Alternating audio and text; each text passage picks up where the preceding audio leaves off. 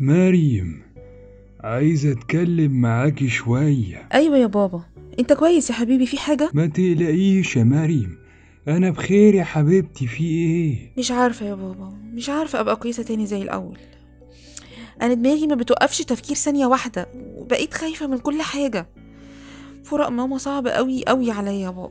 أنا عايزك عشان كده يا مريم. أنا عايزك يا بنتي أقوى من كده.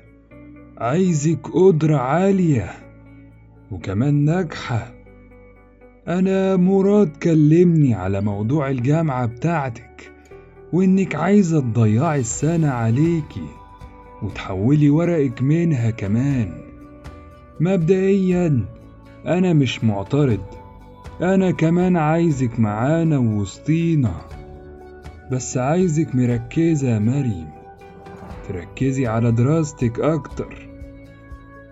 وان كان على الشغل هنا مادام أنت اللي قررت إنك تنزلي يبقى لازم تكوني قد المسؤولية.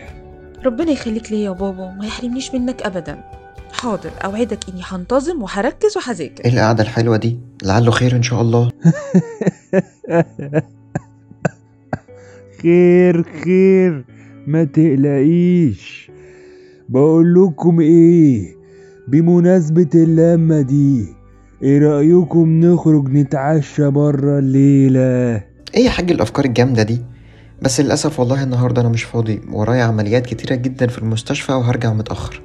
ممكن أنت ومريم تنجوي سوا بقى وتتعوض مرة تانية إن شاء الله. لو هتخرجوا إن شاء الله قول لأم عبده تمشي مش ضروري تعمل أكل يعني. أنا كده كده هتعشى بره طب ما إحنا بنقول كده من بدري يا ابن الحلال. وهتتعشى بره لوحدك ليه؟ لا مش لوحدي يعني ما ما بعدين ما أنا عندي جلسة مع دكتورة دينا و... امم قلت لي جالسه مع دكتورة دينا. مم، طيب يا دكتور ربنا يسهل لك بقى. هتخرج معانا إحنا ليه ما دام في دكتورة دينا؟ هو انت هتتعبي لو سكتي يعني؟ لازم شغل المخابرات ده؟ أنا همشي عشان ما اتاخرش سلام.